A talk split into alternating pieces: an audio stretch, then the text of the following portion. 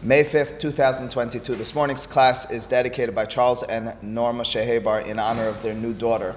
We're in Masechet Sanhedrin and Daf Samech Vav Amud Aleph, eight lines from the bottom and just about six words onto the line.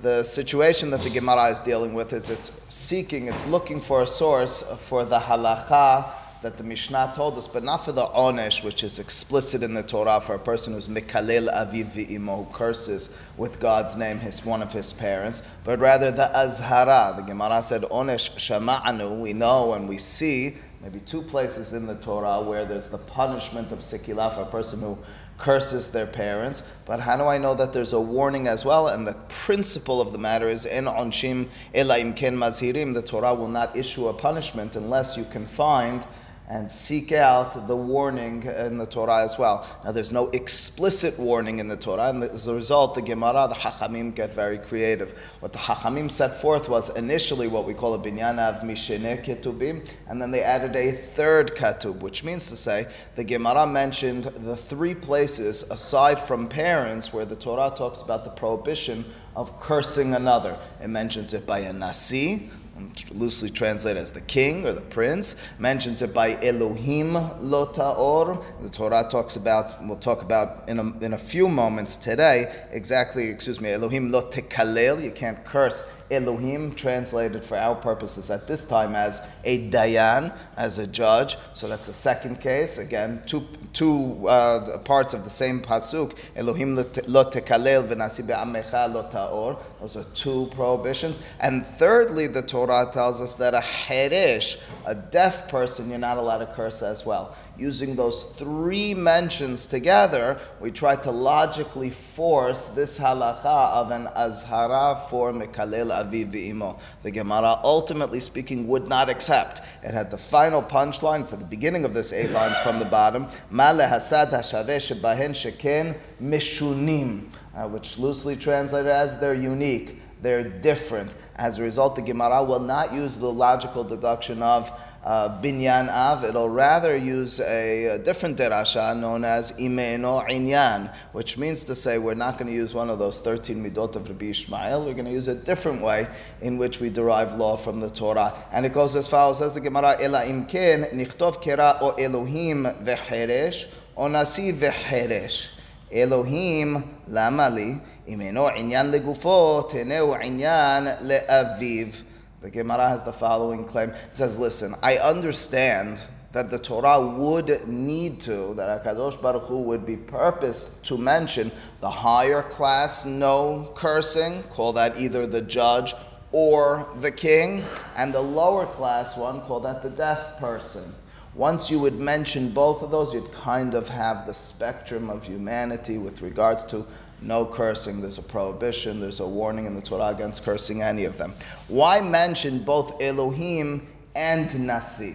Once I'm mentioning the higher class and the lower class, that's my words, but that's effectively what the Gemara had told us, why mention two on the higher class? Why both Nasi and Elohim? And then as well, Heresh, the fact that there's three mentions. And I, technically speaking, could have understood that both Elohim and Nasi are inclusive if I only mentioned one of them. In other words, if I'm to talk to you right now, not as God, not as Torah, but I say, listen, don't mess with the monarchy, or don't mess with the government.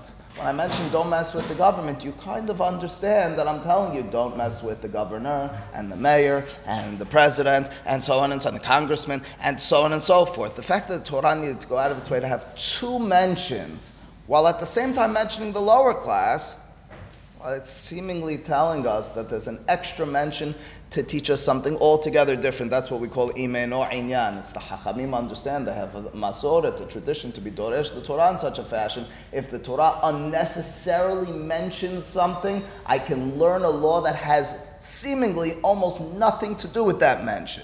The only thing it has to do with that mention is that it's dealing with cursing. Who's it referring to? Not the not the judges and not the king. And it's talking about the parents. That's the... That, but we're not using it as three ketubim together power the derasha, but rather, why do I have three separate mentions? Imeno inyan. That's right. Again, it's nuanced difference, but it's an altogether different derasha of the Chachamim. Ela imken, one more time, nichtov kera, the pasuk could have stated, or Elohim veheresh, the higher class Elohim, the Dayan, the judge, veheresh, the lower class deaf person, or, or alternatively, higher class Nasi, Uh, the king, the Heresh, lower class Heresh, Elohim Lamali. In each of these cases, yeah, if, if, however the Torah would slice it, you'd have to ask yourself, why do I have two upperclassmen that are being mentioned? Therefore, answers the Gemara, imeno inyan legufo, if it's not an inyan, if it's not necessary, legufo, for its actual quote-unquote content, in other words, the reference to either the Elohim or the Nasi, teneu inyan, we should apply it instead, le'aviv. That's the derasha of the Chachamim. Now says the Gemara, now that we've spent a day or so discussing these Pesukim, we've been assuming throughout, and I've purposefully been pronouncing Elohim lo tekalel in such a fashion. If I wasn't reading the full Pasuk, I wouldn't say God's name like that. I'm not reading the full Pasuk, but we've been interpreting Elohim in that context b'lashon hol, as the judge. The Gemara says that's a matter of dispute. It's a mahlok between Rabbi Ishmael and Rabbi Akiva. We're about to read about it. Now, if you're to interpret that that Pasuk is not referring to a judge, but rather to God himself, HaKadosh Baruch Hu, everything's off. All your descriptions of let's understand the pasuk like this, why mentioned so many times, it's all going to be thrown off. It's all going to be excuse. As the Gemara Haniha, this is all, and specifically the last derasha, which is the which is the one that that, that stood water, that, that's still standing. Haniha, it's understood. It's noach. It's pleasant. We can un- we can accept it. Lemanda amar, according to the opinion who maintains Elohim, quote unquote, that when that word is mentioned in the pasuk, it's hol, it's profane. It's human beings, it's the Dayan, it's the judge. Ela lemande amar, however, according to the opinion that it's Kodesh, that we should be pronouncing it Elokim as opposed to uh, Elohim, that it's a reference to HaKadosh Baruch Hu, namely the opinion we'll see in a moment to Rabbi Akiva, ma'ika lememar, ma'yesh lomar, how do you hold up this derasha? You're stuck. You're going to be in trouble. You're not going to be able to defend the Azhara, if you recall our broader context, of Avivi Imo Biklala. The word Elohim or Elokim, we interpret when it's talking about HaKadosh Baruch Hu as Midat Hadin. So judgment of... That's why we would apply it accordingly. However, for example, if I told you that the Torah tells us don't curse God, it doesn't per se mean don't curse important judges. Don't curse God. I mean, there's worlds, literally, uh, infinite worlds of difference between the two. So you're right, that might be, and Rashi writes this in Parashat Mishpatim explicitly, that the reason we refer to it, Beit Din, as Elohim, as Milashon, Alim and, and Din of HaKadosh Baruch Hu, that's what they're exacting and that's what they're involved in. But ultimately speaking, to say, well, didn't need to be mentioned and let me put it in conjunction, ah, it's a whole different parasha. You're talking about HaKadosh Baruch Hu. It's got no, no bearing on our larger... We have to use that form of Hashem's name. Since we did, let's say we could easily include judges. That's when you'll curse them. So Nathan says that we're already along the line of thought, which ultimately speaking, Rashi throws something at the very last line in along your line of thought. He says it's a it's a particular and unique way of referring to to God. It says, it says Elokim lo tekalel. It doesn't say Hashem yod kevav ke lo tekalel. So it says it already has a tinge of mention of Beit Din as well. All right, it'll stand what you're claiming, but you'll need a little bit more because ultimately speaking, we're about to read that Rabbi Akiva interprets the Pasuk as only referring to HaKadosh Baruch Hu. So to speak, there is no prohibition against the judge. So you want to say, well, maybe it's both. All right, if we, if we can ultimately pull that off, that's all right. It's not going to be Rabbi Akiva. That's what I'm... It's not simple to be Akiva. D'Tanya, as the Beraita states, Elohim, as the Pasuk says, lo tekalel hol. It's a reference to all human beings, judges. Divrei Rabbi Ishmael, Rabbi Akiva Omer, Elokim Kodesh. That's Rabbi Akiva when the Pasuk talks about Elokim lo tekalel. It's referring to God. V'tanya, and along those lines, the Beraita furthermore teaches, Rabbi Eliezer ben Yaakov Omer, Azhara lemevarech et Hashem minayin. Says Rabbi Eliezer ben Yaakov, what's the Azhara, the warning issued in the Torah that you're not allowed to blaspheme, curse God? Leave aside judges and kings and deaf people and parents. God, Talmud Lomar, Elokim. That's the same Pasuk in Parashat Mishpatim. Elokim lo tekalel, Elokim lo tekalel. Says the Gemara, okay, here's how it's going to play out. Everything we've been discussing. Lemanda amar Elokim, Elohim hol gamar kodesh mehol. Lemanda amar Elokim kodesh, gamrinan hol mi kodesh. The Gemara says, this, none of this was very difficult. You mean to tell me that you're bothered by this? I mean, it's along the lines of Nathan, but not fully yet. That's why it goes as follows. If the Pasuk says, Elohim lo tekalel, and you're interpreting it like Rabbi Ishmael, we call that hol, it's a reference to judges. You mean to tell me that he doesn't extend it to God? That's the derasha of Rabbi Eliezer ben Yaakov. It's an extension to God. If you're not allowed to curse the judge, well, then you're not allowed to curse God either, says Tosafot on the Nathan line, because we are using, after all, the wording in the Pasuk purposefully of Elohim to be inclusive, quote unquote, of HaKadosh Baruch Hu. On the flip side, says the Gemara, then, even if you learn the Pasuk like Rabbi Akiva, that it's Elokim and it's Kodesh and it's a reference to HaKadosh Baruch Hu, well, maybe it funnels downward as well. Maybe I make a derasha. If you can't curse HaKadosh Baruch Hu, well, then you shouldn't even be cursing human beings, important human beings. Mm, that's maybe what we're going to lead into. Says the Gemara. Here's, here's where we go. Lemanda amar Elokim Kodesh, gamar hol mi Kodesh. Are you really going to do that? You're really going to derive, well, if God told me that I can't curse him, I can't curse uh, that judge. Really? It's the opposite of a kal v'chomer. Dilma, maybe, a kodesh azhar, a hola azhar.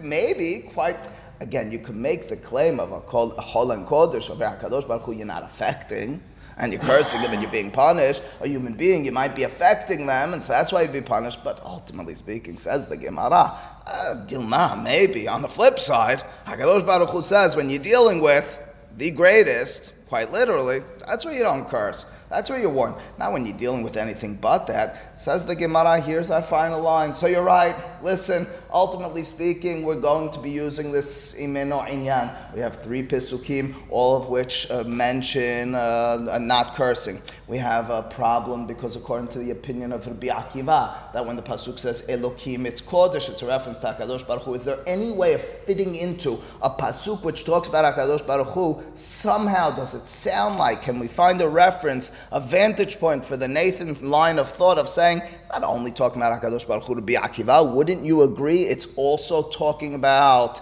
human beings. It's easy to say for Rabbi Ishmael, it's talking about human beings. For judges, well, it's also about HaKadosh Baruch Hu, especially because Pasuk uses the Lashon of Elohim.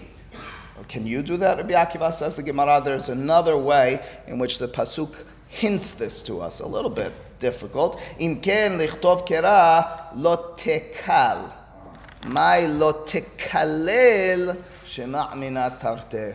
Says the Gemara, again, using the line of thought, the logic of Rabbi Akiva, the Pasuk could have said, lo tekal. Lo tekal would be something along the same lines of lo tekalel. After all, kilala, it appears, is from the same sort of soresh, shoresh, as kal, of making something light. As a result, the Pasuk could have just said lo tekal. What?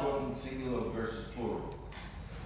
Uh, Hashem is singular, so we say tekel, but judges tekalel. That that will be the way we go, but because of the double lamets, I don't think it's a kodesh and hol. I think it's an extra letter. Tekalel is not in plural as opposed to tekal.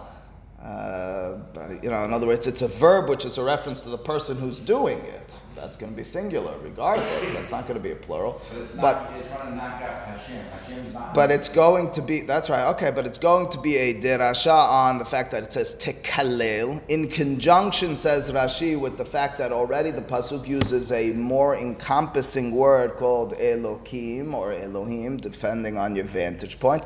Those two together, the fact that the pasuk tips you off to the fact that you should be reading the word Elokim as both Kodesh and Hol, it tells you so by saying Tekalil with that double lamed. That's the derasha of the Gemara. That's where everything settles. Ultimately speaking, we are nizhar and ne'inash on kilelat av va'im. We are nizhar on kilala of all those other circumstances. The question that lingers very briefly is, what about an azhara for a kilala b'shem Hashem of any other person, not my parents? Tosafot at the top right-hand corner makes clear, well, this is how we would then derive it to all others. After all, the whole issue the Gemara had with deriving to mother and father, if you remember the end of class yesterday, from those three paradigmatic cases, right? The Elohim, the Nasi, the the, the Nasi, and the Heresh, the Gemara says, Ma le'elu sheken mishunim. There's something unique about them. The word of Ricky yesterday, there's a certain vulnerability, which we were assuming for one reason or another isn't applicable to parents. Well, that all being the case, now that we've included in the mix parents, we learned parents as well, so now I really have everything across the spectrum. I have from the lowest uh, stra- uh, line of the of the spectrum, and that's who? That's the Heresh, to the highest end of the spectrum, that's Elohim, that's the, uh, the, the, the, the Nasi, and then I have in the middle, I have the parents as well. Using all those together, so that's Tosafot, we now derive that literally every single person, there's an azhara, there's a prohibition from the Torah of a kilala. Right? What do we need cheresh for? If I just said any you anybody, why would I ever think that a cheresh would be? So it says, Nathan, with that all being the case, why mention cheresh at all? But it's not the way the Gemara had, had spoken it out for us. In other words, yesterday, if you recall, the Gemara made it quite the opposite. Since he's so lowly, he's so vulnerable, and as a result, the Torah needs to say, and you're going to break him by doing so, so don't do it. But Harambam inexplicably, but not so inexplicably in light of this question, Harambam in his Mishneh Torah says, you want to know how, and he's really kind of quoting from a Gemara Masechet Shavuot and Daf Lamed Vav. The Gemara Masechet Shavuot and Daf Lamed Vav, just in a, in a way that seems different than our Gemara, says, how do you know that you're not allowed to be mekalel any person? Heresh. We learn from Heresh. Oh, it's not so simple. We'll say it's like our Gemara said, Harishuto Garmalo, it's because of his vulnerability. That's why he, you can't apply it to me and you necessarily. Maybe we're not as fragile as him. But Harambam seemingly, this is what several Mefarshim say, I think it's in Perek Kafav Vilchot Sanhedrin, Harambam seemingly has the following line of thought. He couples our Gemara with that Gemara. And it says that when all the dust settles, I have the technical legwork done from this sugya. I can make all the derashot and plug it all in. But then I'm left with a lingering question. Why do I need Heresh at all? Why did the Torah need to mention Heresh? The answer, and Harambam writes this is, it's a Jeffrey Gindi comment to me yesterday, it's that the Heresh, you maybe, once all the dust settles, could have a logic the opposite way when it comes to the Heresh. He hasn't heard it. He doesn't know anything about it. And he's not aware that you, even he, you're warned. You know, it's, he's, it's not per se the lowest in terms of, but he has all that vulnerability. The chidush is, he's never going to find out that you cursed him out. He's deaf. What, what is that? that? What's the difference? I curse you, you're not listening.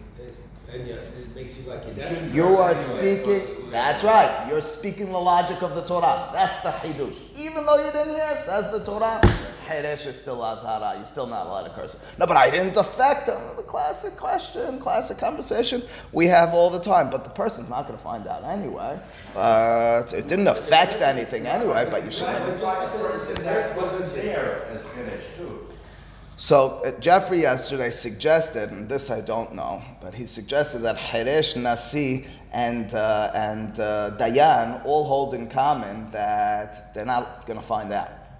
Uh, you're going to be talking a lot behind their back, and they're not going to find out. They're in the ivory tower, the top guys, and the lower one is never going to hear about it.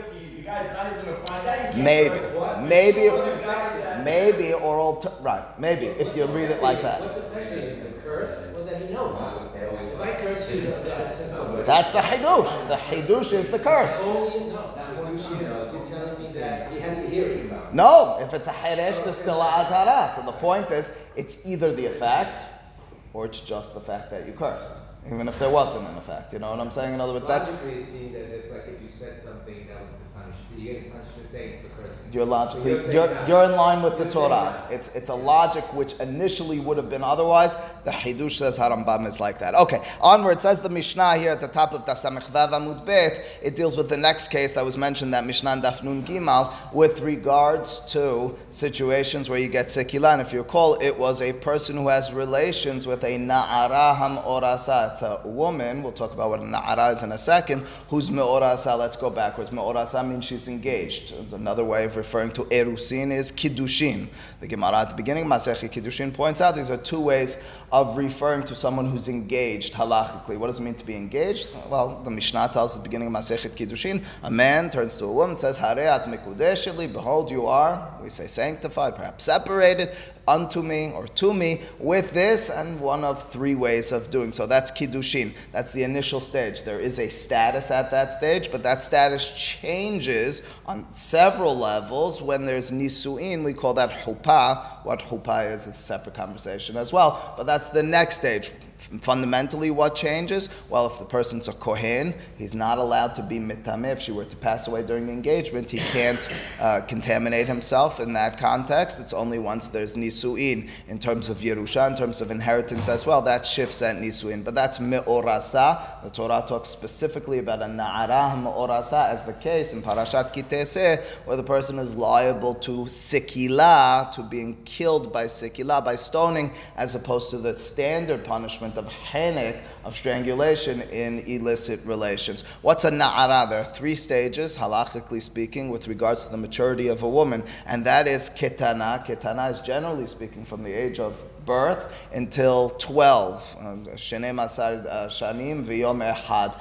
that point, she can now enter into the stage of na'arut. Na'arut will be entered into when she has of signs of maturity. We call it shetese'arot. There are two pubic hairs that are, that are grown, and she's over the age of twelve. From the age of twelve until the age of twelve and a half, assuming she has those simane na'arut, she then at twelve and a half will become what's called a bogeret. Now, the Torah specifically mentions in the context of Sekilah for the woman with whom there were these illicit relations, if she's a na'ara, number one, which means between the age of twelve and twelve and a half with the signs of maturity, and she's me'orasa, she's engaged. If it's anything or everything else, it's either no liability, depending on the circumstance, you're not going to be punished, or you are going to be punished, and it's going to be a punishment of henik. Still not such a great ending, but not as severe and as harsh as Sekilah, which we envision, as the Mishnah told us, as the highest. Says the Mishnah, Haba al na'arah orasaf. Person has relations with, again, na'arah orasaf. Now, we're not referring to rape.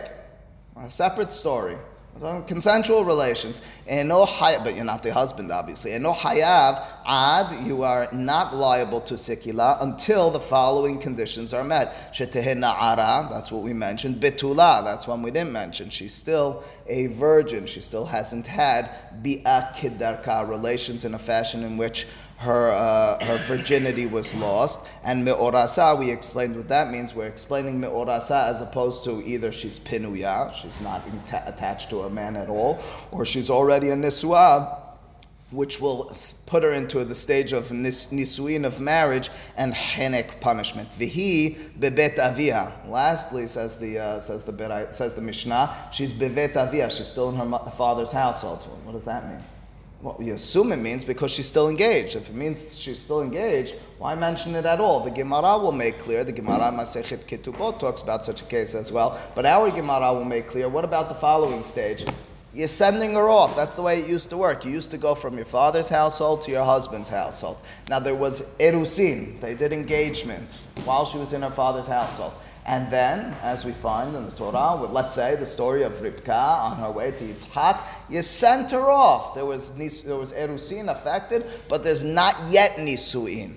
So she's in between uh, Brooklyn and uh, and Deal, and she's on her way to Nisuin, happily ever after. And lo aleinu bar minan, the shaliach on the way, someone has consensual relations with this woman. She's still an arusa, but she's no longer bebet avia, not because she was on the street, but because she was on her way. She was steps, hours away from her father's household. In that situation, she's already, to her husband's household, I'm sorry, that situation, she's already lost the status of arusa bebet avia. It's no longer a sekilah. It'll still be put to death, both she and the, and the man, with chinik. Lastly, says the Mishnah, and we'll get back to this in the Gemara to define what's going on over here, but not today. What a translation with her husband on the way.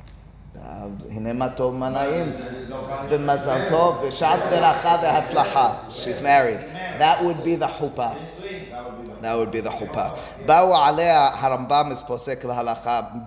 Chuppah is yichud, which effectively is together with, even though it's not, you know, per se, but it's effectively together with the bi'ah. So b'siman tov mazal tov fits with her husband. Bawa alea shenayim harishon b'skilah v'asheni b'chenek. We'll deal with this case in the Gemara, but it says if two people have relations, it's an understanding of what we call bi'ah shelo kedarka. It's not in the regular fashion. It's a way in which neither one of them will make her will will lose her virginity. Harishon biskila, the first one nonetheless is liable to sikila, to being stoned, even though he didn't shed her virginity. Rashi says, we made a derasha earlier in the Gemara, mishkeve isha, it's in Lashon Rabim, mishkeve, this, the, the, the lyings, the, uh, the the relations, as opposed to relation, in other words, as opposed to one way, it's two ways, even if it's shelo kedarka, even if it's not in the regular fashion, he's still liable, and still sikila v'asheni. The second one, however, even though he didn't, this is one opinion, didn't make the woman now through that action a non-virgin,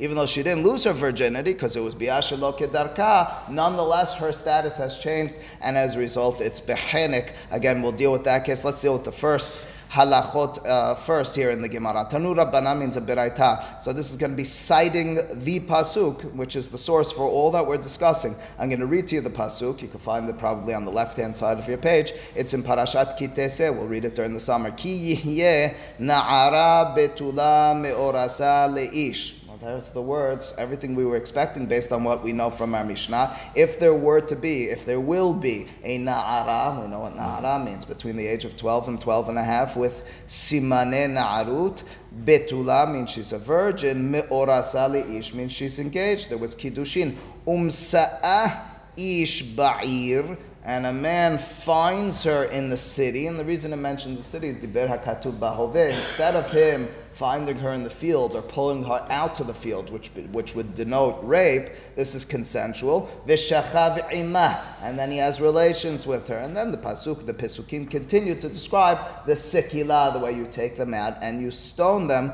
But for our purposes, dealing with the uh, with the situation, with the conditions, tanu rabbanan na'ara, first word that is most relevant to us for meeting the conditions, na'ara velo bogeret, as opposed to if she's over the age of twelve and a half. She's engaged, she's a virgin, she's over the age of twelve and a half. Yes, the man and the woman get put to death, but different status already. That vulnerable stage of na'arut is lost, and as a result, no sikila, but chenik. Betula, the pasuk furthermore says she's a virgin. Velo be'ula. Yes, even if she's already had relations and she lost her virginity, not, and she's going to be, as is he, liable for death penalty. It'll be hanik, strangulation, as opposed to sikila, which is during that vulnerable stage of erusin, na'ara, and betula. Where do you see that she's getting punished? You're getting punished. Okay. Eshet ish. Eshet ish gets chenek regardless. We already said that's her status. I mean, you want on the page where I see it? In Rashi. In Rashi, on the page, but in the Torah because of Eshet ish. Me'orasa, if she's engaged, the Pasuk says she needs to be engaged. Pasuk says it with a, with a sin. The Chachamim spell it with a samech velo nisua, and she's not already married. Bebet aviha. The pasuk furthermore says, "Bebet aviha." Excuse me, "Bebet aviha." It doesn't say it over here. It says it in the next pasuk that you're taking her from bet aviha. Perat. This is coming to exclude l'shemasar ha'av l'shochei ha'ba'al. That's the case I was telling you about earlier. Imagine it like the uh, the Yitzchak and Rivka situation. Rivka is taken from her father's household, and they're on the way. Now we're not talking about Rivka. This didn't happen to Rivka. A woman is taken from her father's household on their way to the husband. husband, the Kiddushin has already been affected. She's already in Arusa, but she's not yet had seclusion relations with the husband, and she has consensual relations along the way.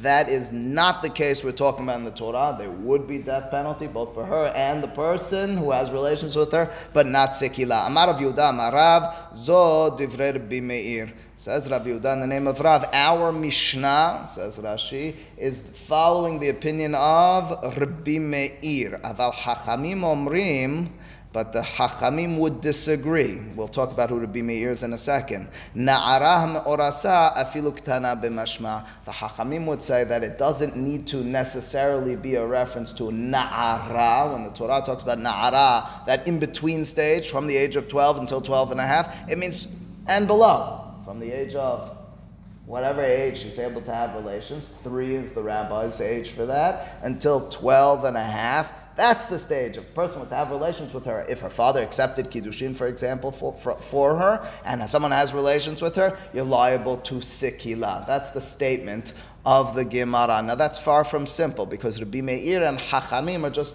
Heke being referred to. Who would it be, Meir and Chachamim? Again, our Mishnah has the following statement, just for clarity reasons. Our Mishnah says, ostensibly, and certainly the way we interpret it in, the way the Gemara will interpret it in just a moment, Na'ara, she must be already at the age of intermediate maturity, between twelve and twelve and a half. If she's below, and if she's above, but specifically if she's below, there's no Sekilah. It's not vulnerable to that extent, it's not severe to that extent that you get Sekilah, and as a result, a Ketana would not get stoning as the punishment for relations in this, this situation. Ha, whose opinion does that follow? Only Rabbi Meir, not Chachamim. Chachamim would be inclusive as well as a kit, of a Ketana. Who are Rabbi Meir and Chachamim? The interesting thing is they have nothing to do with this, and you might, however, confuse what they are talking about, but then you'd be missing what's going on over here. The Gemara in Masechet Ketubot, on Daf Kaftet, the very beginning of Elu Na'arot, Judah, the Gemara at the very beginning of the third Perek in Masechet Ketubot talks about the following situation. If a person not has consensual relations with a woman, but rapes the woman, what we call Onesh, he's me'anes et ha'isha, he rapes a woman in such a circumstance, the Torah has a penalty, fifty, fifty coins in such a situation. Now, that kenas, that penalty, is rewarded to the Torah, says, or owed to the Torah, says, a na'ara, a woman who is at the age of na'arut. Does that include, over there, by the penalty of the raper, rapist, does that include if she was below the age of twelve? Between the age of twelve and twelve and a half, or below the age of twelve, or only from the age of twelve and above, from when she's a na'ara. That's the machlok Rabbi Meir and Chachamim. Says Rabbi Meir, it's even if she's below the age of twelve. Do you understand? She's eleven years old, lo alena, and she's raped. Is there a penalty? Not marriage, not anything. Is there a penalty paid as a result? Says Rabbi Meir, absolutely. Say Chachamim, no, she's below the age. Sounds terrible, I understand. We will punish the guy, but he won't have that penalty. Says our Gemara, says Rav in our Gemara, that law by raping and by penalty called Kenas should be applied to over here as well. What's over here as well? To Sekilah, liability of punishment by stoning in a situation in which it's consensual relations. That's the question here in our Gemara. Again, Amar Rav Yehuda Amar Rav Zo, our Mishnah, which is excluding a ketana, divrei Rabbi Meir, would be following the opinion of Rabbi Meir, who says in another context, but we can and should apply it here, says Rav, that na'ara means even below na'ara, even from the age of three up until and including twelve and a half. Aval Chachamim omrim, the rabbis would disagree. Same way over there, they say when she's below the age of twelve, there's no penalty. Na'ara hamorasa afilu ketana b'mashma, I flipped it, whatever, afilu ketana, I've been flipping it the whole time, afilu ketana b'mashma, the Chachamim say below the age of twelve, she is included, and as a result, there would be the penalty. So one last time, our Mishnah follows specifically the opinion of Rabbi Meir, who says it starts at twelve, as opposed to the Chachamim, who say it starts at whatever age she's able to have relations. Amar le ravaha midifti le ravina, mimai de matnitin Rabbi Meir hi, ulema'ute ketana nameh, Dilmar Banani Ulmaute Bogeret. Says the Gemara, the, says the Gemara, maybe, who told you? Our Mishnah is specifically telling us and teaching us that when it tells us na'ara, it's coming lema'oteh to exclude someone below the age of twelve. Maybe it's only coming to exclude the upper age, above the age of twelve and a half. If I say the woman needs to be a na'ara, Rabbi, what is na'ara? Between twelve and twelve and a half. So you say to yourself one of two things, either or three things. Either you're saying he's coming to exclude if she's younger, or you're saying if she's older, or you're saying if she's younger or older. Our assumption is that our Mishnah is teaching us if she's younger or older, below the age of twelve or above the age of twelve and a half, she's excluded, she's not getting Sekilah. Who told you that? Maybe the Mishnah is only coming to teach us, stating to us, that if she's above the age of twelve and a half, that's when she doesn't get Sekilah. She's below the age of twelve, she would still get Sekilah, vetulo, and it's not teaching anything else. The answer, and we'll conclude with this, Amar le, hay, eno hayav ad shetehe na'ara betulo. The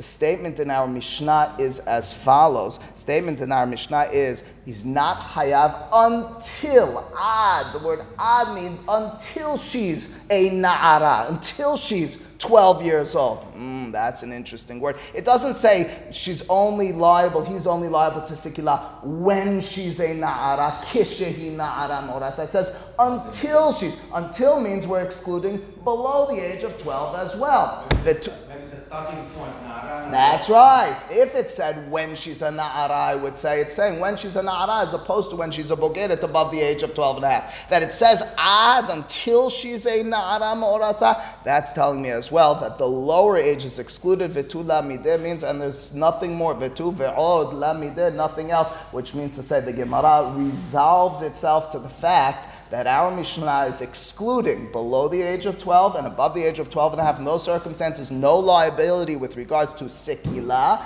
And Rav in turn says our Mishnah must be following the opinion of Bimeir, because after all, according to the Chachamim, in the context of Kenas, the, the Ketana is a part of the same punishment as the Na'ara. Baruch Adonai Le'olam.